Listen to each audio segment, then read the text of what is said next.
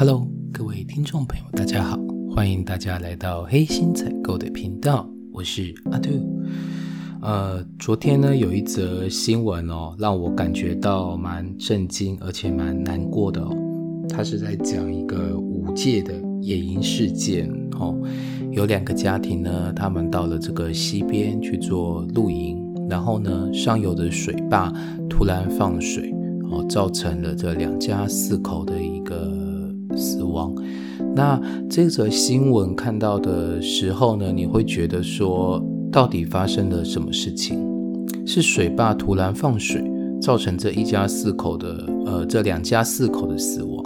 还是呢这两家四口的人到了不该去的地方去做露营的这个动作，所以造成了他们的死亡？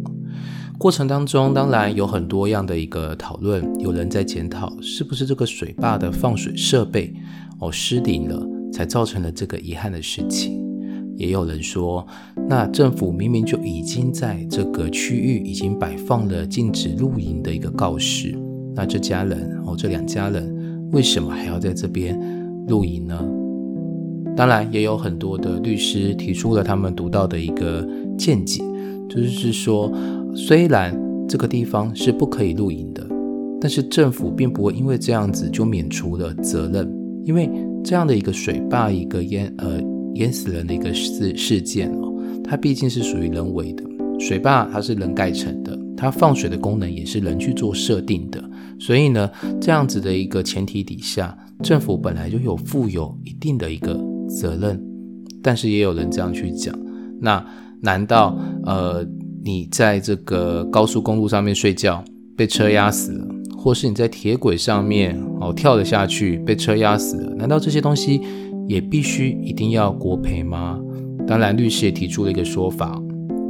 如果说今天这样子的一个放水事件哦，它如果只是譬如说自然的，呃，这个天突然下了很大的雨，造成溪水暴涨，最后呢把他们淹死掉的话，那基本上这不是国家所能控制的。换言之啊，如果说只要政府放了高湿牌之后，那所有人发生任何问题都跟国家没关系的话，那他今天大可以在新闻或是在电视上面去广播说，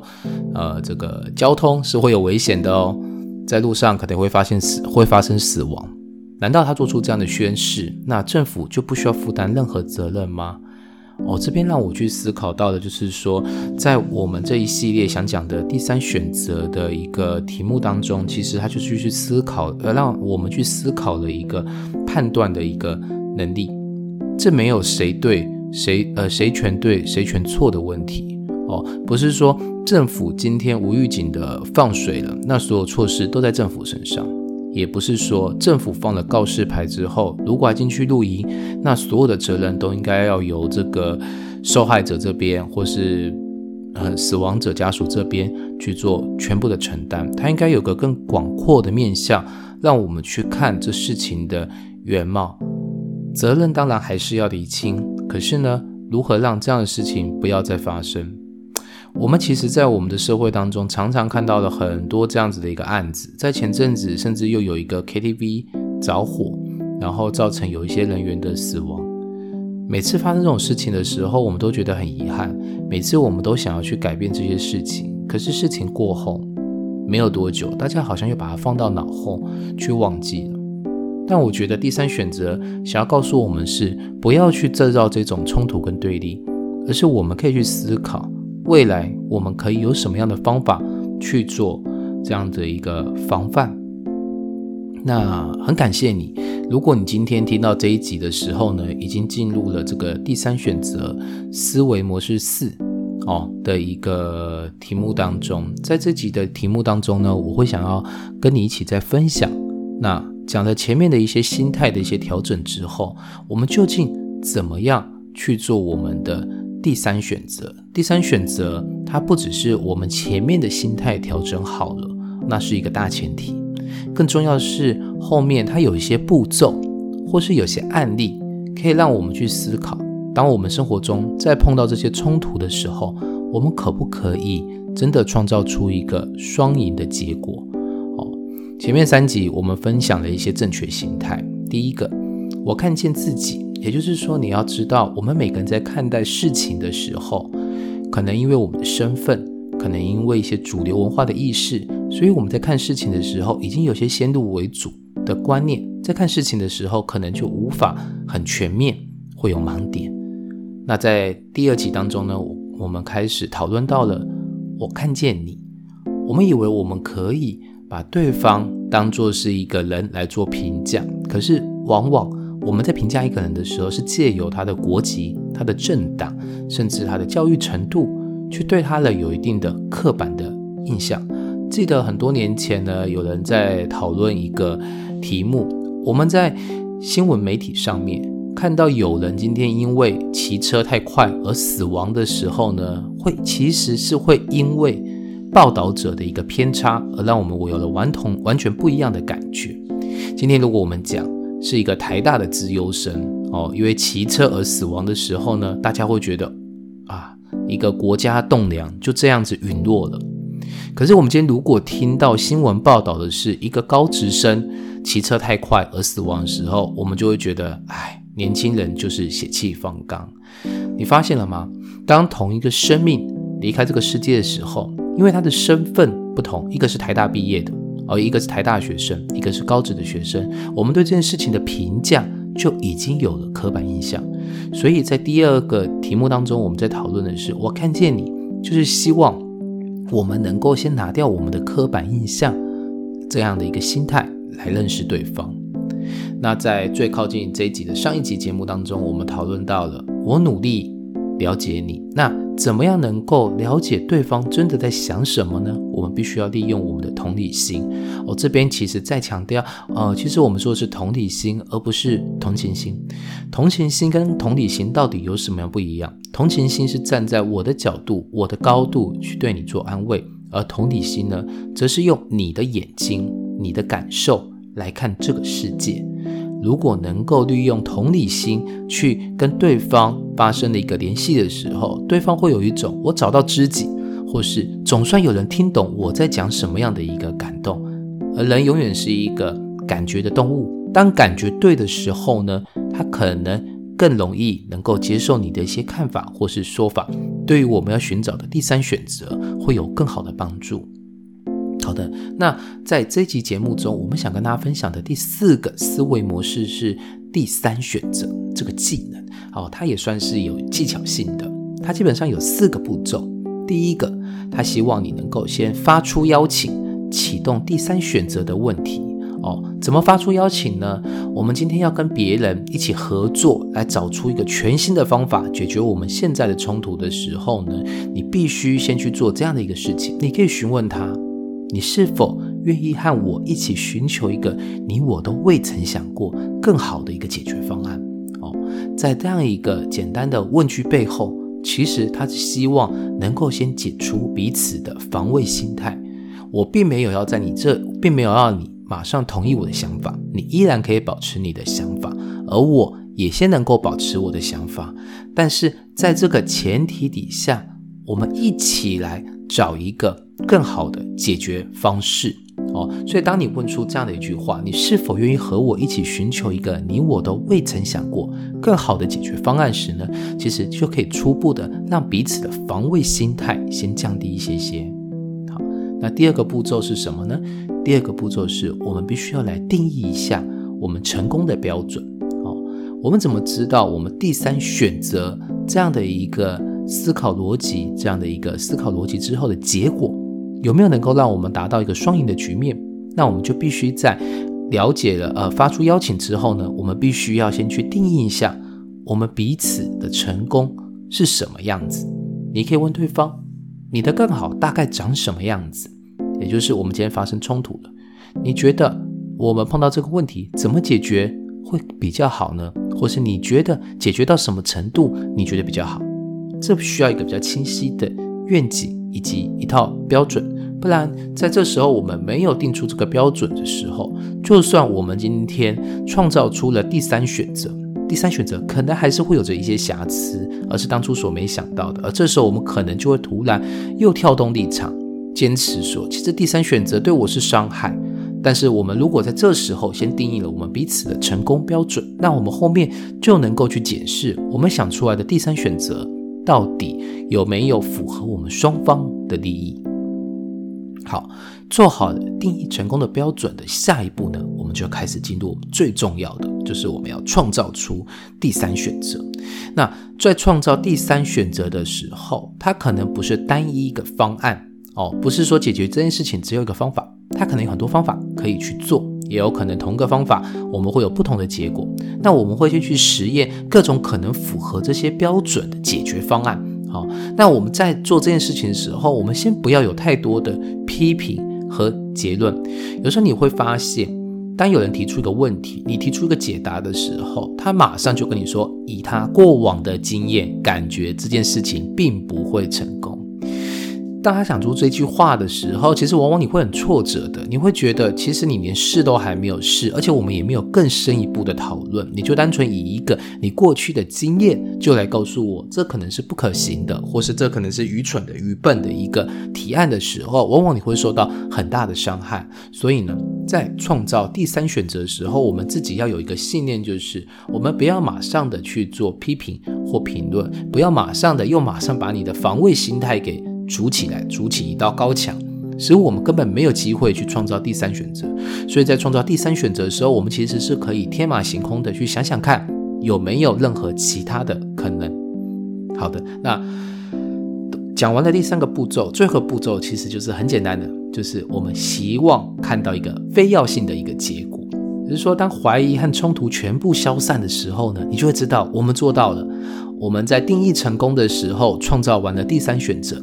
在我们有彻底能力去解决掉我们成功的标准的时候呢，我们就会有一种很兴奋的感受。我找到一个很好的方法，把我们之前的怀疑还有冲突全部都给解决掉了。所以，当这样的一个感觉出现的时候，你就知道这样的一个第三选择的一个流程已经结束掉了。好，我们再稍微复习一下，也就是说，第三呃第三选择它是一个技能，它有四个步骤。第一个步骤，发出邀请，邀请对方。与你一起来思考一个我们从来没有想过更好的解决方案。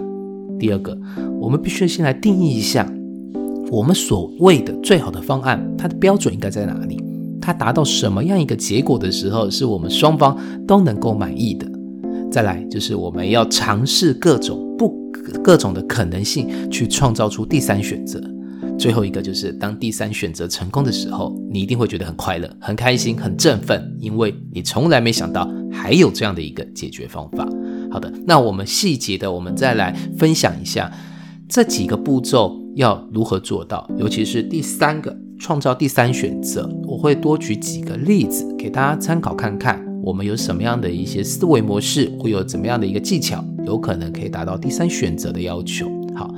我们还是一个个步骤来。第一个，发出邀请，启动第三选择的问题哈。提出这样的一个邀请的时候呢，你要有几件事情你必须要注意到。第一个，双方的意见可能会不一样，这是必然的，这是冲突发生的根本原因。但是你要有一个心理建设是，可能你们两个人讲的都是对的哦，并没有谁讲的是错的，只不过是角色和角度的不同。造成了意见的不同，但是对于事情的了解却不见得有谁对有谁错，只是单纯的角度不同。再来，你不要再把自己当做是每一方某一方的代表，也就是说，你不要再有一个身份上面的压力。今天在职场当中，也许你们分属于不同部门，当你们今天想要做出第三选择的时候，你提出了一个问题。跟对方想要一起去解决，去找出第三选择答案的时候呢，你就不要再被你的身份给限制住了。好，你必须要超越原来的立场、意识形态、身份上的限制，抛开原来自己的想法以及自己所认定的解决之道。因为如果原来的解决之道真的有用的话，那基本上我们不需要去寻求第三选择，往往都是原来的一些解决之道可能会造成。呃，你赢我赢，或是你输我赢，哦，都会可能会造成这样一个不是一个双赢的一个结果，哦，那最好的状态也不过就是妥协，那妥协也可能是彼此都牺牲了彼此的一些利益或是一些想法。所以呢，我们必须要先把这些既有的解决之道、本来想到的方法，或是本来的意识形态、身份还有立场，先行抛开。我们先看看还有没有一些更多的可能。最后一个是，就是我们一开始问大家的，你是不是愿意和我一起寻求一种双赢的解决方案，让我们都能够满意？哦，这是第一个很重要，因为一开始的时候，如果没有这些问题去提出邀请的时候，彼此的防卫心态其实原则上是会很重的，都会担心对方是不是要侵害我的利益，或是对方是不是想要说服我。OK，那只有我们先把这些东西先放下了，把一些立场先放下了，我们才有可能进行接下去的步骤。好的，再来我们来讨论第二个，如何去定义你的成功标准。我们必须要知道，所谓的冲突哦，其实往往都不是真正的问题。怎么说呢？严重冲突的背后，通常都有更深层的问题。我觉得你应该可以感觉得到。我们必须要去讨论彼此他所坚持的原则。哦，他觉得自己的原则是什么？可能是公平，也有可能是正义。那不同的标准到底在哪里？我们举例来讲，呃，大家都知道，在这个中东的这个地方，以巴的冲突很严重。以色列和巴勒斯坦人的冲突很重要，很很很严重。他们曾经呢，为了一个呃，这个巴勒斯坦人，他聚集起来，想要抗议以色列，他想要建立建立一个新的屯垦区时，那个屯垦区当然不是真正的问题核心。巴勒斯坦人并不是真的去抗议以色列，他想要建立一个新的屯垦区。那他们更深层的问题是什么？不是表面屯垦区这个问题。他们更深层的问题应该是，譬如第一个，宗教迫害哦，中世纪时欧洲基督徒对犹太人的蔑视，甚至是迫害，使犹太人他已经有阴影了。第二个，复国的执着，犹太人呢，他宁愿流血，也不愿意放弃自己的信仰。他们对在巴勒斯坦复国意志他是相当的坚定的。再来，其实还有一种可能是什么？是美国的介入。美国啊，曾经主导了联合国大会，哦。然后呢，他加上他平常就是非常非常的偏袒以色列，所以呢，巴勒斯坦聚集起来抗议以色列建立一个新屯垦区的时候，背后的原因往往有更多的历史因素、国际因素，甚至是政治的因素。又举例来讲，像我们这个钓鱼台列屿主权问题啊，也是。我们讨论的非常久，然后也是有时候会感觉到很生气的一个新闻。为什么呢？因为日本总是一直说钓鱼台是他们的，但是我们的立场上面，我们又认为说怎么会是你们的呢？好，那为什么会有这样一个争执呢？我们可以看一下，我们各方本来他的坚持，他认为的正义，或是他认为的公平是什么？就日本的观点来讲。他就是说，他们明治维新之后呢，他们自己变得非常的强大，他开始对外扩张。然后呢，他们在呃西元一八八四年的时候，他们到了钓鱼台这个地方，所以他们就以无主地先占的原则，认为钓鱼台是他们的。也就是说，钓鱼台那时候可能还没有人在上面生活，然后他们是在一八八四年时候发现钓鱼台的，所以他们就主张这个是没有主人的地方，那看谁先占领，那就是谁的了。可是这个观点到了中国来讲，中国是不认同的。他认为呢，十八纪十八世纪以前，在国际法上是发现及领有的时代。那在中国的古书上记载哦，早在西元一千四百零三年明朝时候，中国就已经发现钓鱼台了，那比日本还早。所以基于发现及领有的原则，中国认为钓鱼台是他的。那台湾呢？台湾其实在这个上面的观点呢，只是持着这个美英国呃美国英国中国签订的开罗宣言，那时候有规定日本要把台湾全岛和所有附属岛屿以及澎湖列岛还给蒋中正所领导的中华民国，所以台湾的观点反而是依据开罗宣言那时候的判例来告诉我们说，钓鱼台就是应该属于我们台湾的。那到底？他们之间发生了一个什么样的一个冲突呢？最近中国很皮，他连续六十九天呢行经日本声称的这个尖阁诸岛海域，包含了钓鱼台，其中呢四艘船上面还疑似搭船，搭还还还疑似有着这个机关炮，所以日本在今年六月二十二号通过决议，他将钓鱼台列屿哦从这个登野城改为登野城间阁。很妙的是，我们台湾的这个宜兰县县长林之妙，他也很妙。你在六月二十二号通过了决议，要帮钓鱼台更名，结果呢，我们林之妙更厉害，他在六月十一号就通过了临时动议，建议县政府将钓鱼台正式命名为头城钓鱼台。哦，他还邀请了我们的总统蔡英文一起登岛去挂门牌，捍卫主权，很妙吧？你日本呃，在六月二十二号宣布了你要把这个钓鱼台去做更名的动作，但是我们台湾更早，我们在六月十一号就发起了这样的临时动议。为什么大家会在这个时间点去做这些事情呢？其实就是因为中国大陆他自己搭载着他的这个机关炮的一些巡逻舰。已经跑到那个区域去做示威动作，那日本当然是第一时间马上反马上反应过来。可是你有没有觉得一个很妙的地方是，大家好像把它改了名字，就变成了是自己的感觉，听起来有点儿戏吧？哦，你日本改了，我台湾也去把它改了，好像看谁先改了，谁只要去改了，那就是他的，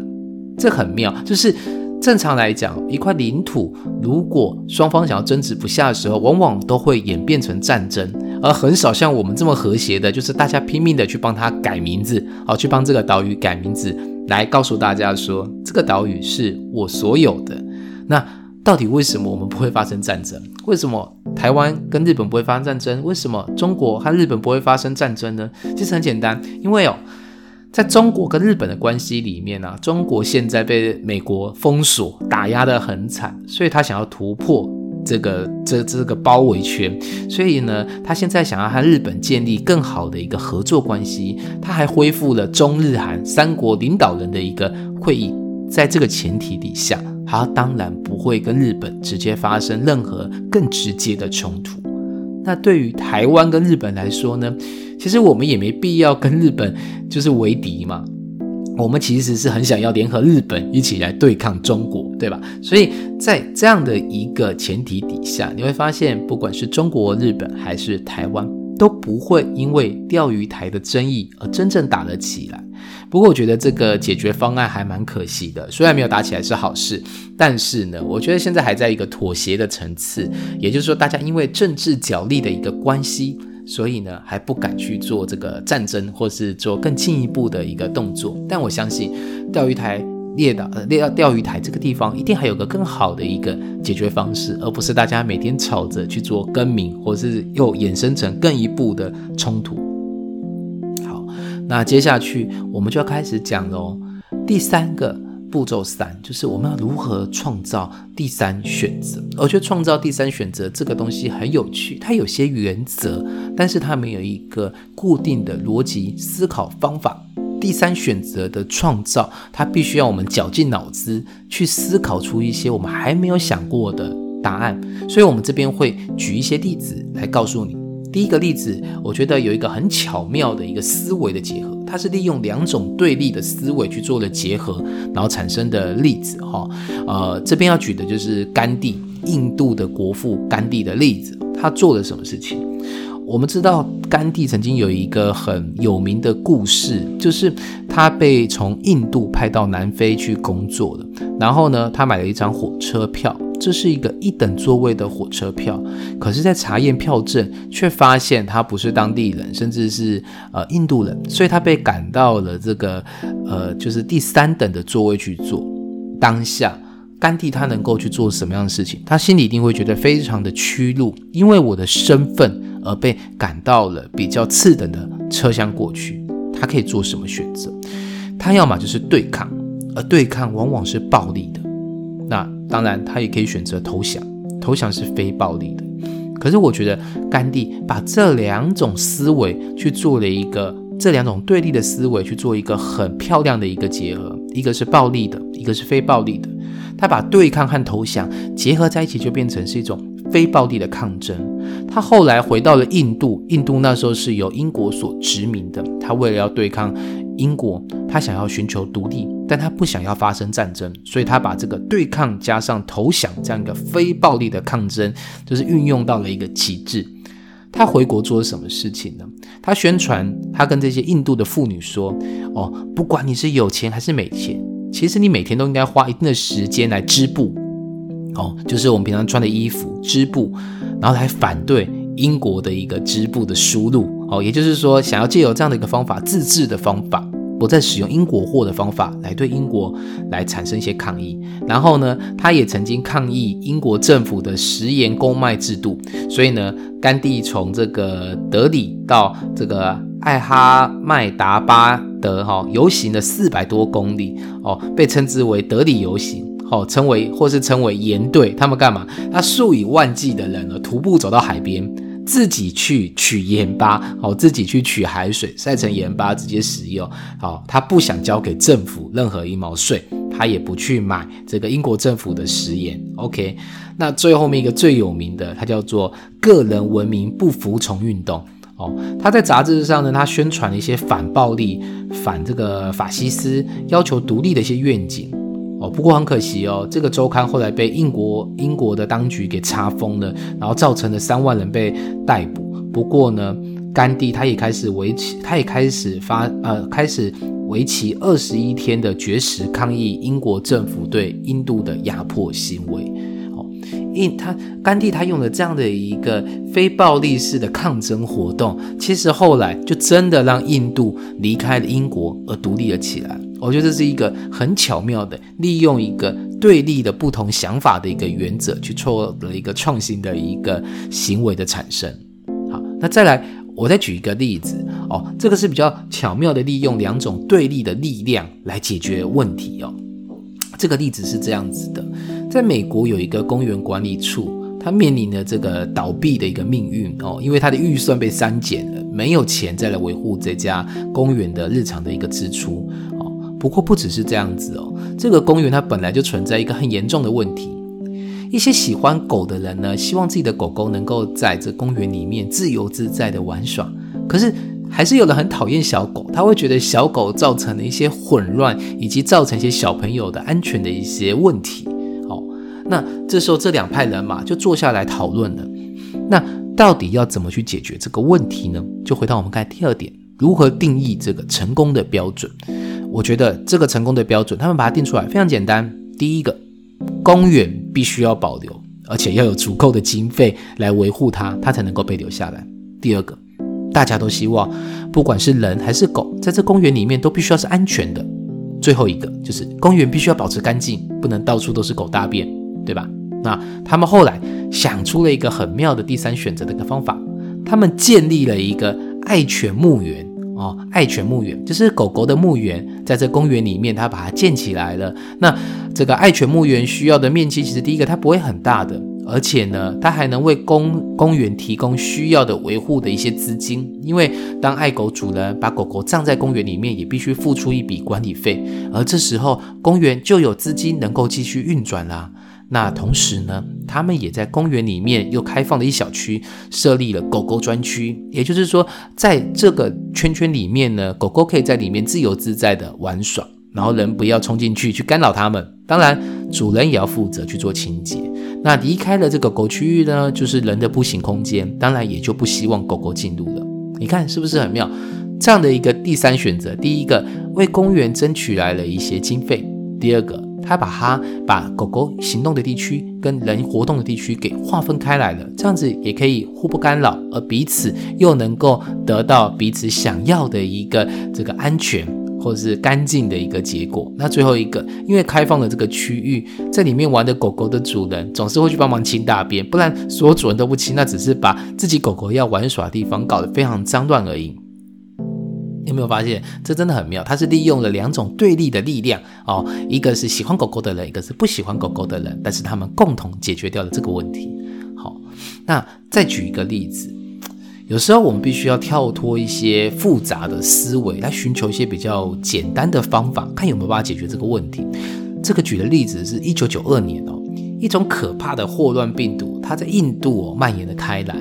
哦，那这个政治人物和卫生官员一定会为了经费吵成一团，大家就在讨论要怎么样能够把霍乱的病毒能够抑制下来。那当初讨论出来就是他们必须要净化这个重灾区的水源。可是呢，你要净化这样的水源，你需要购买很多昂贵的一些化学药剂，或是呢，你要用这高温杀菌的方式来净化水源。哦，所以到时候大家吵成一团，经费来源啦，那到底要怎么做啦？其实已经乱成了一团。可这时候有一个印度的科学家叫做卡吉尔的博士，他发现哦，你只要把一个普通日光灯泡的盖子取下来，那你对着污染的水源去做照射，这个紫外线就能把水质完成的净化。于是呢，他又发明了一个只需要汽车电瓶就能启动的紫外线的一个净水器。那它净化大概一吨的这个水量，它只需要几毛钱就能够解决的。哦，你发现它用个很简单的一个紫外线净化水源的方法，就解决掉了霍乱这个病毒发生的一个可能性。哇，那总比你花费很多的经费，用了一大堆更多的化学物质，甚至还想把水煮沸来净化水源这些复杂的方法，这些耗经费的方法来的要棒多了。对，所以有时候当我们在争执这些事情的时候，我们很执着，现在是经费问题，现在是设备问题，现在是技术问题。可是有没有可能，你可以跳过来，从科学的角度去看看，也许还有别的方法能够解决掉你现在所面临到的问题呢？好那最后面也还想跟大家再做最后一个分享，就是其实你必须要认知到，解决的方案它不见得只有一种。我们都知道有种疾病叫做疟疾，那它特别容易在热带国家发生传染，那借由蚊子咬人呢，会将一种致命的呃这个病毒哦注入到人体当中，它每年都会夺走一百多万条的生命哦。好，那后来呢，我们人类发明一个东西叫做 DDT。它的出现非常的棒，它能够抑制这个疟蚊的生长，哦，因这个疟亡而死亡的人数就会降低。可是啊，DDT 这个东西它杀死的，它可能不只是蚊子，还包括一些鸟类啦、昆虫啊等所有生物，甚至哦，它还有可能会让人类罹癌。所以后来 DDT 就被禁用了。那这个疟疾呢，又继续发生，因为没有东西能够消灭它了。这时候呢？这个就分成了两派人嘛，一边他觉得呢，两全相害取其轻嘛，也就是说，虽然 DDT 可能会对环境造成一些污染，可是呢，比起一年有一百多万条生命的损失来讲，也许这个污染是我们所能够也必须要承担的。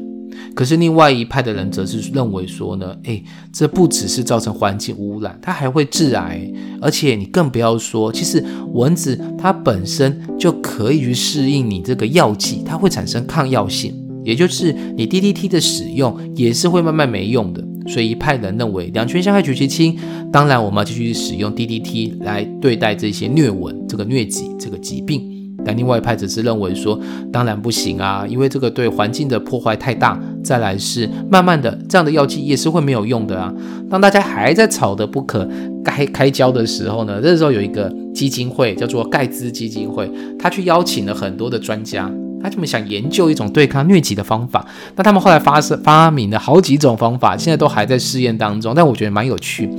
他们第一种方法叫做镭射光。